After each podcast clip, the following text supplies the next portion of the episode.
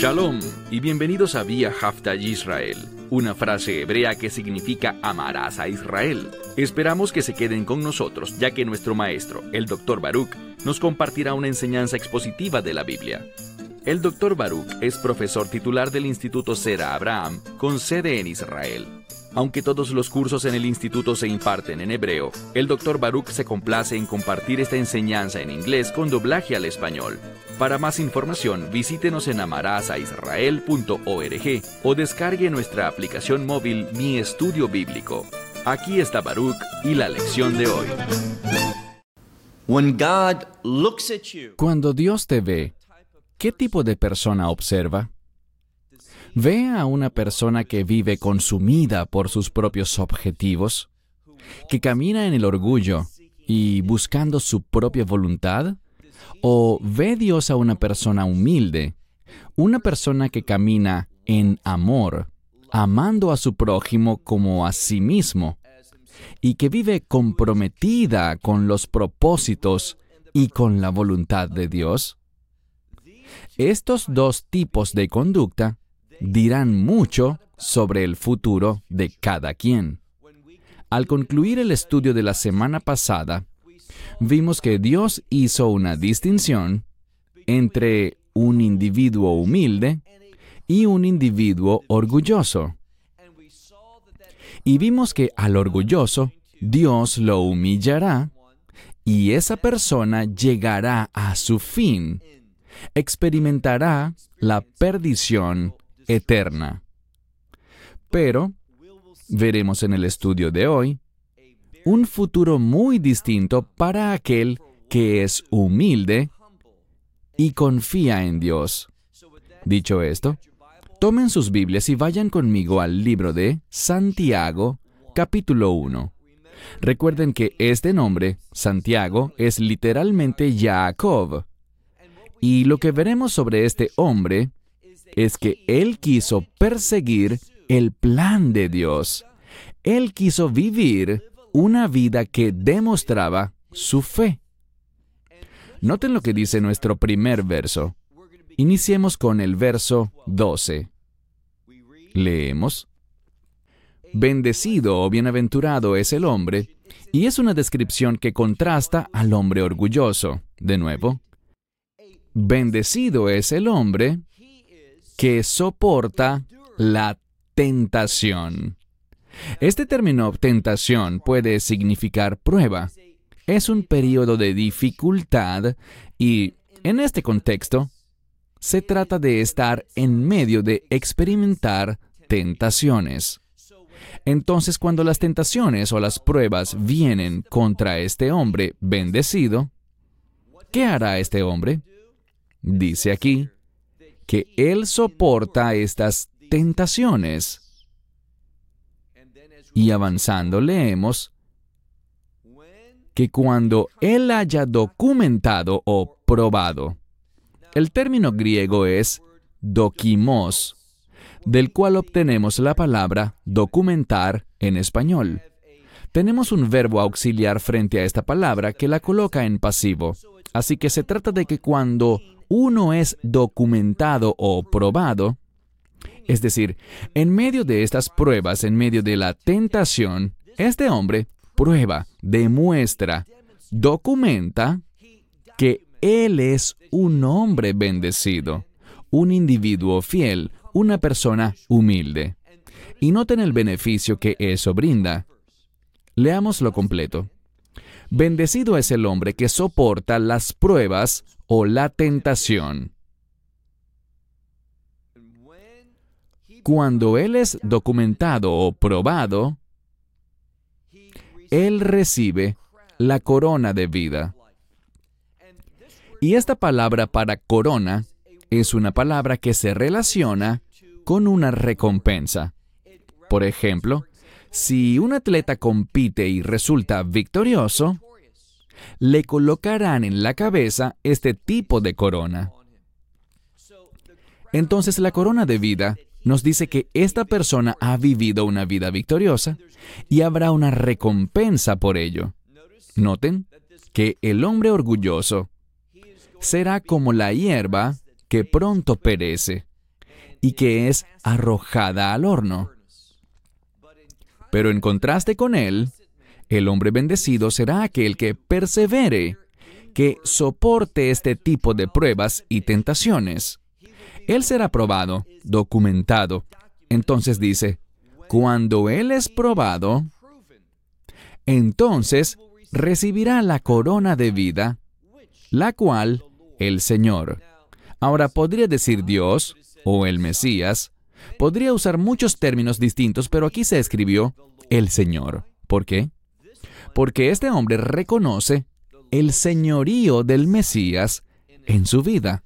Por esto es que él resiste, por esto es que él le dice que no a la tentación y así demuestra, prueba y documenta su fidelidad, su compromiso, demuestra que tiene fijada su mente de manera firme en la voluntad de Dios.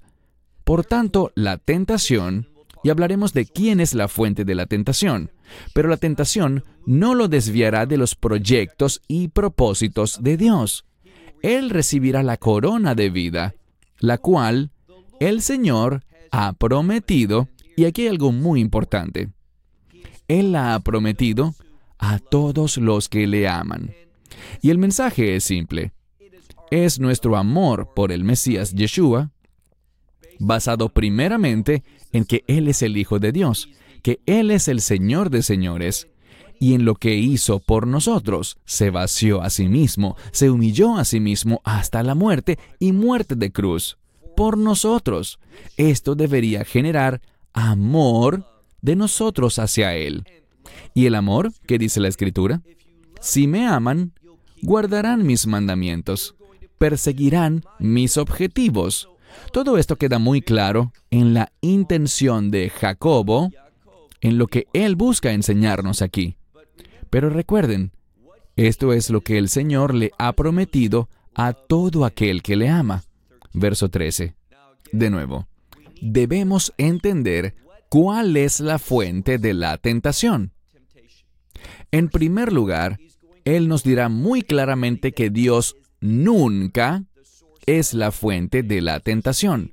Leamos este verso, el verso 13. Nadie al ser tentado debe decir.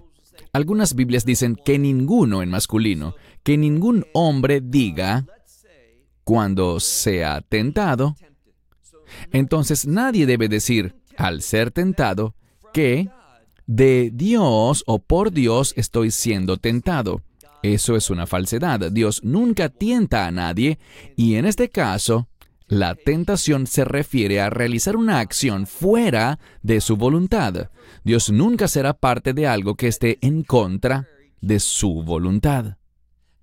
Dios siempre opera con el fin de que su voluntad se cumpla o de que quienes han violado su voluntad sean castigados o destruidos. No fue la voluntad de Dios en el principio destruir a ninguna persona, pero cuando alguien se revela, la consecuencia de esa acción es el juicio. Aquí simplemente dice, nadie, al ser tentado, debe decir que por Dios es tentado, ya que Dios, y viene una frase que significa uno que no es capaz de ser tentado. Es un término para algo tentable, diríamos, o susceptible de ser tentado. Leemos claramente aquí y veremos una fuerte negación, que Dios no es susceptible de ser tentado de forma alguna, sino que dice que Dios no es tentado por el mal. El mal nunca es algo que Dios esté persiguiendo, deseando o con lo que esté relacionado de manera alguna. Entonces Dios no es tentado por el mal y Él no tienta a nadie. No puede ser más claro que esto. Dios no tienta a nadie. Así que cada vez que alguien esté bajo tentación, entienda que Dios no está obrando allí.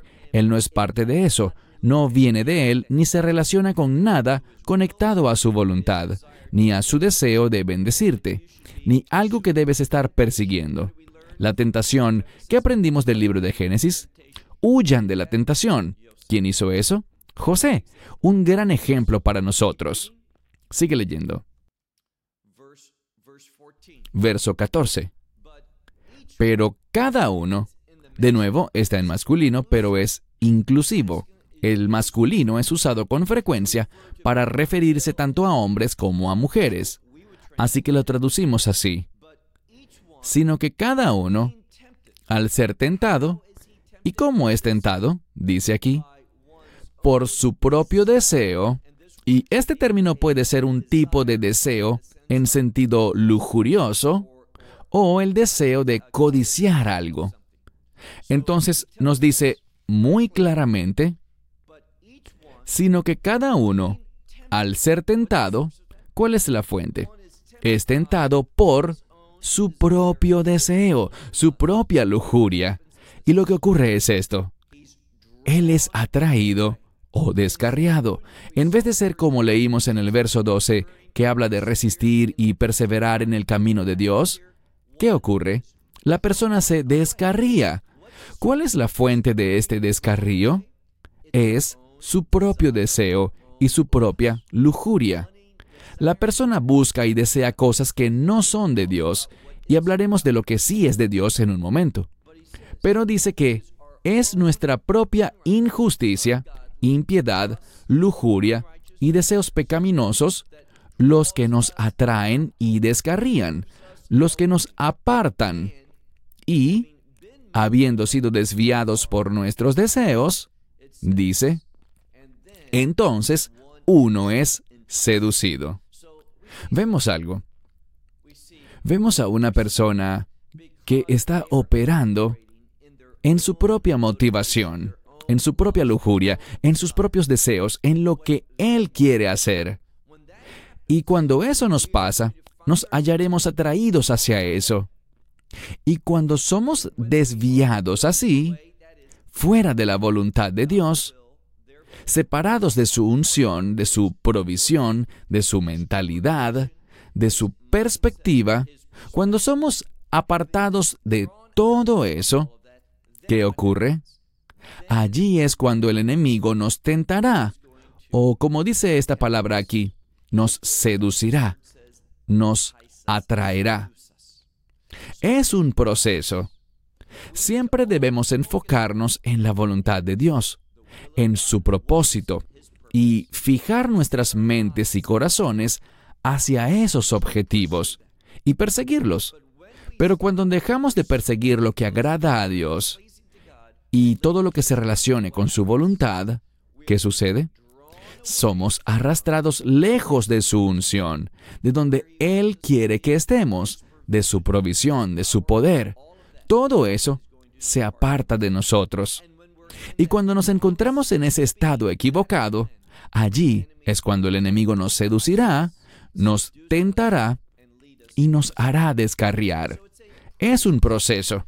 Debemos comprender este proceso y por esto es que Jacobo o Santiago nos comparte esto, con el fin de animarnos para que tengamos la sabiduría, el conocimiento y el entendimiento para no ser personas que le fallan a Dios. Pasemos ahora al verso 15. Sigue hablando de este proceso. Recuerden, teniendo una mentalidad equivocada, enfocada en nuestros deseos, persiguiendo nuestros propios pensamientos lujuriosos, buscando satisfacerlos. Por tanto, allí somos arrastrados y seducidos. Y luego el verso 15 dice, y luego el deseo o la lujuria, habiendo concebido, entonces estuvo allí y ahora ha sido concebido en nosotros. ¿Y a qué nos conduce una concepción? A un nacimiento. Entonces dice, habiendo concebido esta lujuria o este deseo, eso produce un fruto. El resultado, ¿cuál es el fruto que produce? Dice aquí, el pecado. Entonces el resultado es un fruto malo, un fruto de injusticia. Es el pecado. Así que este proceso, tengo un deseo incorrecto, por tanto, este deseo incorrecto me aparta de la presencia de Dios, de su voluntad, de su provisión, en todo sentido. Y cuando estoy en este estado mm, debilitado, cuando no tengo su perspectiva, el enemigo colocará esa seducción, esa tentación delante de mí. Y por tanto, ese deseo llegará a estar plenamente concebido. Lo quiero con todas mis fuerzas. ¿Y qué ocurre? Esto da a luz lo que dice aquí, el pecado. Y no se detiene allí. Dice que cuando el pecado alcanza su fin, cuando llega a su meta, ese es el punto importante. El pecado tiene una meta. ¿Cuál será? Aquí lo dice. Y cuando el pecado llega a su fin, cuando alcanza su objetivo completo, su meta, ¿qué ocurre? Ello da a luz la muerte. Este es el proceso. Parece inocente al principio. Tenemos un deseo impío e incorrecto. Queremos alguna cosa. Y en esto es en lo que debemos tener cuidado. A primera vista, puede que este deseo o anhelo luzca como algo legítimo, algo que no es malo en sí mismo. Pero Dios dice, no, esto no es para ti, esta no es mi voluntad, este no es el propósito que tengo para tu vida. Pero lo queremos de cualquier forma. Empezamos a enfocarnos en ello. Y ese deseo, ¿qué ocurre? Ese deseo nos arrastra lejos de la unción, de la provisión, de la perspectiva y el poder de Dios. Cuando estamos en ese estado debilitado, el enemigo pone la seducción, la tentación, y esa tentación produce la concepción completa del deseo, el deseo es totalmente concebido, y cuando ha sido totalmente concebido, ¿qué pasa? Este da a luz el pecado, produce un fruto de impiedad, produce un pecado. Y el pecado, cuando alcanza su meta, esto es exactamente lo que significa esta palabra, cuando alcanza su fin, su objetivo pleno, de lo que se trataba desde el inicio, allí produce o da a luz la muerte. Verso 16. Aquí nos advierte, no se dejen descarriar, no se dejen engañar Amados hermanos, esta es la segunda vez que se refiere a su audiencia, a quienes les escribe, como amados hermanos. Recuerden que Él le escribe a las tribus en la diáspora, al pueblo judío que está fuera de Israel. Y les está advirtiendo aquí diciéndoles, no sean engañados, no se equivoquen, amados hermanos. Verso 17 ahora nos compartirá una porción de sabiduría que nos dará una mentalidad, una mentalidad correcta, de modo que no seamos de las personas que entran en este proceso de deseos impíos, que al final producirán muerte en nuestras vidas. ¿Cuál es la mentalidad? ¿Cuál es la forma de pensar que debemos tener? Mira el siguiente verso, el 17 inicia con una palabra que significa todos o toda. Luego vemos la palabra dosis. Dosis viene de la palabra griega didomi, que es un verbo que significa yo doy. Dosis es un término para dar. Puede estar relacionado con recibir una dosis de algo, una porción de algo. Y se refiere al hecho de dar ese algo a la administración de ese algo. Así que para poner en términos sencillos lo que dice aquí, todo acto de administrar algo, de dar algo, proveer algo, dice, toda, toda dádiva de cosas buenas, entonces toda administración de aquello que es bueno, de la voluntad de Dios, y todo don perfecto o bueno. Aquí tenemos la palabra para un don perfecto. El término perfecto también es la misma palabra, pero en una forma diferente, que se utilizó al hablar de cuando el pecado alcanzaba su fin, su estado completo, cuando llegaba a su madurez y producía la muerte. Pero ahora hablamos de que Dios quiere administrarnos algo a nosotros. ¿Qué nos quiere administrar? todo lo que es bueno. Y luego dice que Él tiene un don perfecto. Ese don perfecto es su objetivo, su meta final, su propósito.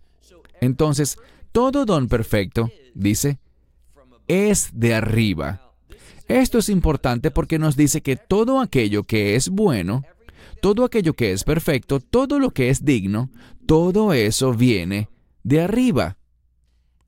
Cualquier cosa que no viene de Dios, cualquier cosa que Dios no administra, no será una cosa buena. No producirá la perfección. O sea, no tiene conexión alguna con el reino. ¿Con qué se relaciona entonces? Se relaciona con el pecado y con la muerte. Así que debemos esforzarnos para asegurarnos de que todo lo que poseamos, lo que estemos haciendo nuestro, trayendo a nuestras vidas, debemos asegurarnos que la fuente de todo eso sea Dios, que venga del cielo y que esté de acuerdo con aquello que es bueno, es decir, de acuerdo con su voluntad. Noten lo que dice el verso completo. Toda buena dádiva y todo don perfecto vienen de arriba, descienden de... Y noten esto, los términos para mencionar a Dios son importantes. Lo que dice aquí es del Padre de las luces. Cuando vemos el término Padre, debemos pensar en proveedor. Así que esto significa el proveedor de las luces. ¿Qué hace Él? La luz tiene el propósito de realizar una distinción. Recordemos la primera mención de esta palabra luz en la Biblia, en el libro de Génesis capítulo 1. La luz nos permite salir de la oscuridad. La luz tiene el propósito de lehavdil, de hacer una distinción. Y eso es lo que debemos hacer, hacer una distinción entre aquello que viene de Dios, de su voluntad, aquello que es perfecto y persigue los objetivos de Dios, su meta final, versus lo que no viene de Él. Entonces Él provee la luz, Él provee la iluminación para que podamos discernir lo que es bueno y lo que no, lo que viene de Él y lo que no viene de Él. Y luego dice, en quien no hay cambio alguno, ni tampoco hay en Él variación de su sombra. Una sombra es una manifestación, una representación de algo más. Y lo que quiere decir esto es que Dios es lo mismo que vimos en el capítulo anterior a este. Si no me equivoco, en Hebreos capítulo 13, donde dice que Dios es el mismo ayer, hoy y siempre. En ese contexto se habla de Yeshua. Entonces, Él no cambia y de ese modo es que podemos estar seguros. Verán, no somos personas que piensan que la Biblia es un documento fluido, que va cambiando con el tiempo que puede ser reinterpretada basada en la cultura y cosas por el estilo. Eso es una falsedad que conduce a la derrota. Es una actitud perdedora pensar que la Biblia cambia, o que la palabra cambia, o que Dios cambia. Así que se nos dice aquí, justamente en este verso, de manera clara y directa, dice, en quien no hay cambio alguno entonces Dios no cambia. Ni tampoco, dice, hay en Él. Y el siguiente término, algunas Biblias creo que hay un famoso himno que habla de que Dios no cambia. Y eso es lo que significa. Él no se desvía, no hay variación en Él. Él no atraviesa mutaciones. Él es perfecto, no hay cambios en Él. Y cuando dice que no hay cambios ni variación de sombra, recuerden, la sombra es su representación, cosas que no son Dios, pero que son de Dios. Nada de eso va a cambiar. Hay una consistencia, y esa consistencia se relaciona con santidad, rectitud, pureza, justicia, moral, todo eso. Y ninguna de esas cosas, la moral de Dios, su ética, su justicia, lo que Dios dice que es justo, nada de eso cambia con el tiempo. Son cualidades eternas. porque esas cosas se relacionan con el carácter de Dios. Es el carácter de Dios el que define esas cosas. Entonces, leemos, no hay cambio en Él y no hay variaciones o diferencias de sombras de aquellas cosas que se relacionan con Él, que representan su voluntad, su bondad y sus propósitos. Verso 18. Ahora vemos una palabra para voluntad. Por su voluntad. ¿Y qué ha determinado su voluntad? Que Él nos hizo nacer. Es un término para producción, para creación, un sinónimo de dar a luz. Así que Él ha determinado en su voluntad que naciéramos. Y noten lo que dice, nos hizo nacer por la palabra de verdad. ¿Por qué dice esto? Y creo que esta es una de las frases más importantes porque lo que nos dice es esto. Todo será sostenido, todo será discernible. ¿Cómo sé que es un don perfecto? Por la palabra de verdad. ¿Cómo sé que es algo bueno? Por la palabra de verdad. ¿Cómo puedo reconocer que Dios no cambia? Por la palabra de verdad. ¿Cómo sé cualquier cosa? Por la palabra de verdad.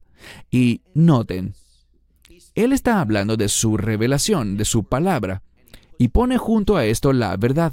Y la verdad no cambia. Aquí hay algo que anda circulando por ahí y que literalmente es un engaño proveniente del mismísimo infierno. Y me refiero a cuando la gente habla sobre mi verdad. No existe tal cosa como mi verdad, tu verdad, su verdad o la verdad de aquellos. No, la verdad es verdad para todas las personas. Y por eso no es correcto decir, bueno, quizás esto esté bien para ti. Pues si estamos hablando de la moral, la moral es absoluta. La moral no cambia con el tiempo.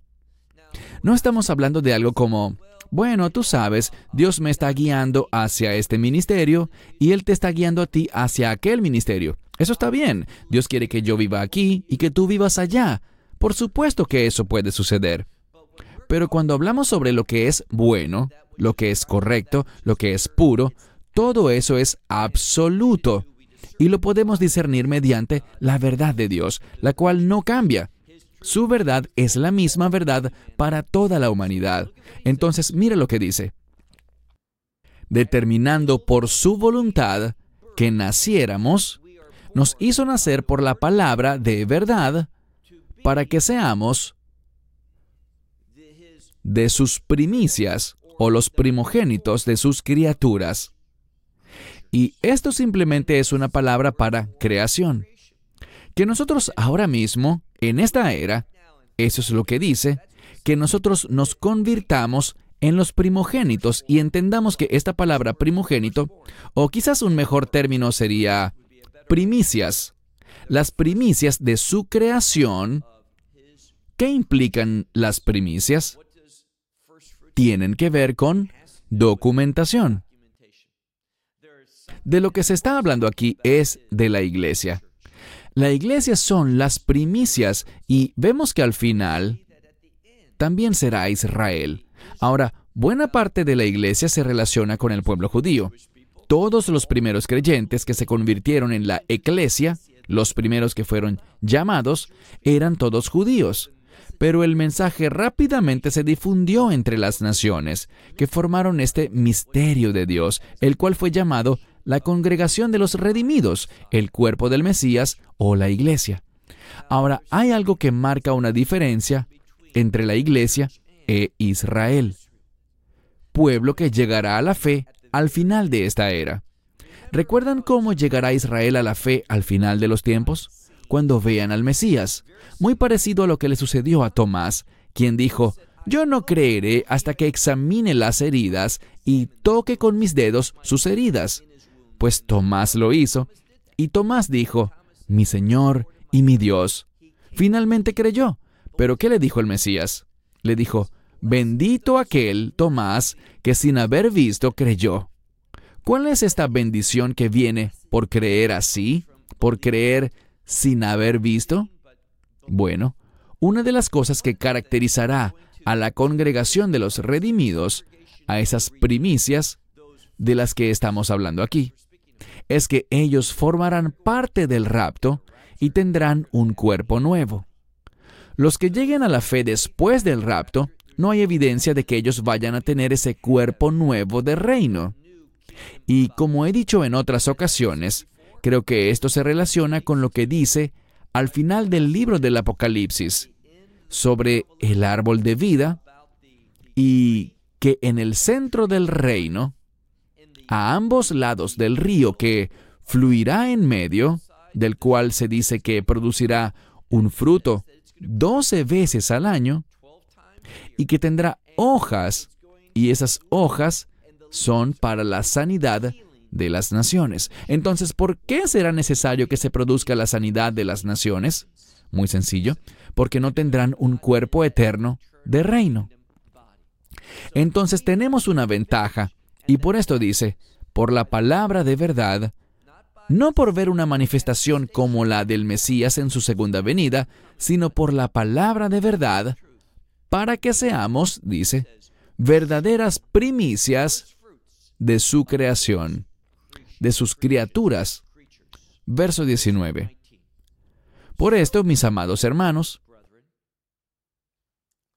que todo hombre sea pronto para oír.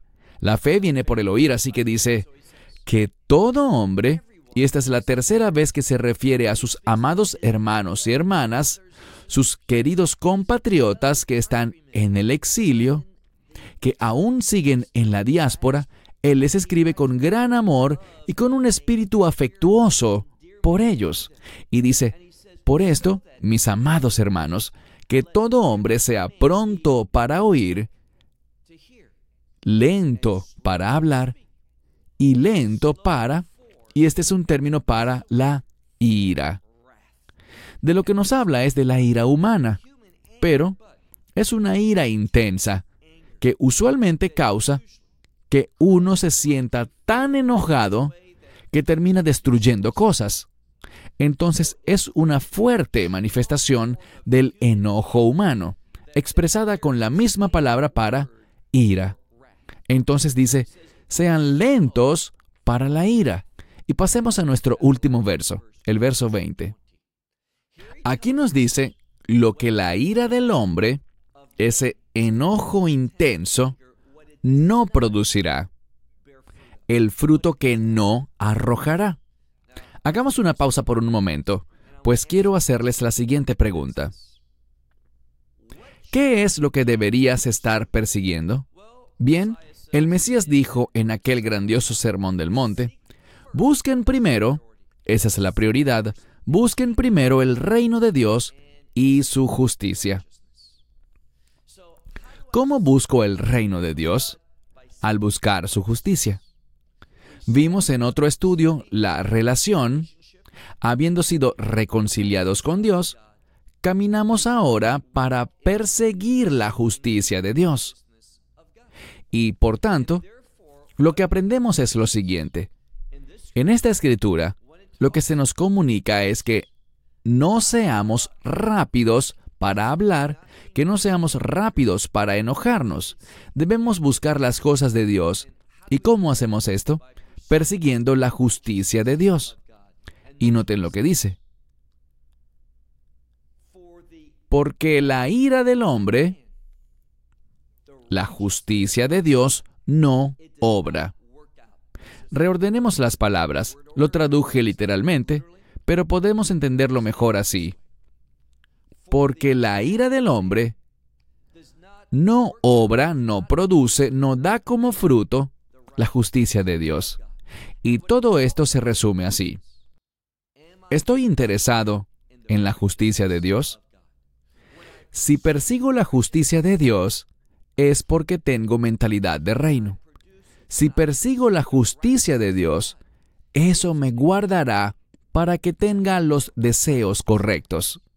No estaré persiguiendo la lujuria de la carne, los deseos de esa naturaleza carnal, sino que cuando me enfoco en la justicia de Dios, se producirá lo que honra a Dios, lo que complace a Dios y dará como resultado la provisión de Dios en mi vida, con lo que se fortalecerá la unción que estoy recibiendo y me conducirá a una mayor intimidad. Seré capaz de discernir el consejo del Espíritu Santo de forma clara en mi vida. Cuando nuestro objetivo es perseguir la justicia de Dios, se producirá un cambio divino, un cambio correcto en nuestra vida. Cierro con esto hasta la próxima semana, cuando Dios mediante terminaremos el capítulo 1 de Santiago. Hasta entonces, que Dios les bendiga ricamente. Shalom desde Israel. Shalom from Israel. Esperamos que te hayas edificado con el mensaje de hoy y lo compartas con otros. Te invitamos a seguir nuestros estudios cada semana por este canal y por el portal de YouTube de Amarás a Israel. También puedes descargar nuestra aplicación móvil gratuita Mi Estudio Bíblico. Finalmente, para obtener más información sobre nosotros, visita nuestra web amarasaisrael.org, donde encontrarás otras conferencias de Baruch en audio, video y texto. Hasta el próximo programa. Que el Señor te bendiga en Yeshua Hamashiach, Jesús el Mesías, mientras caminas con Él. Shalom desde Israel.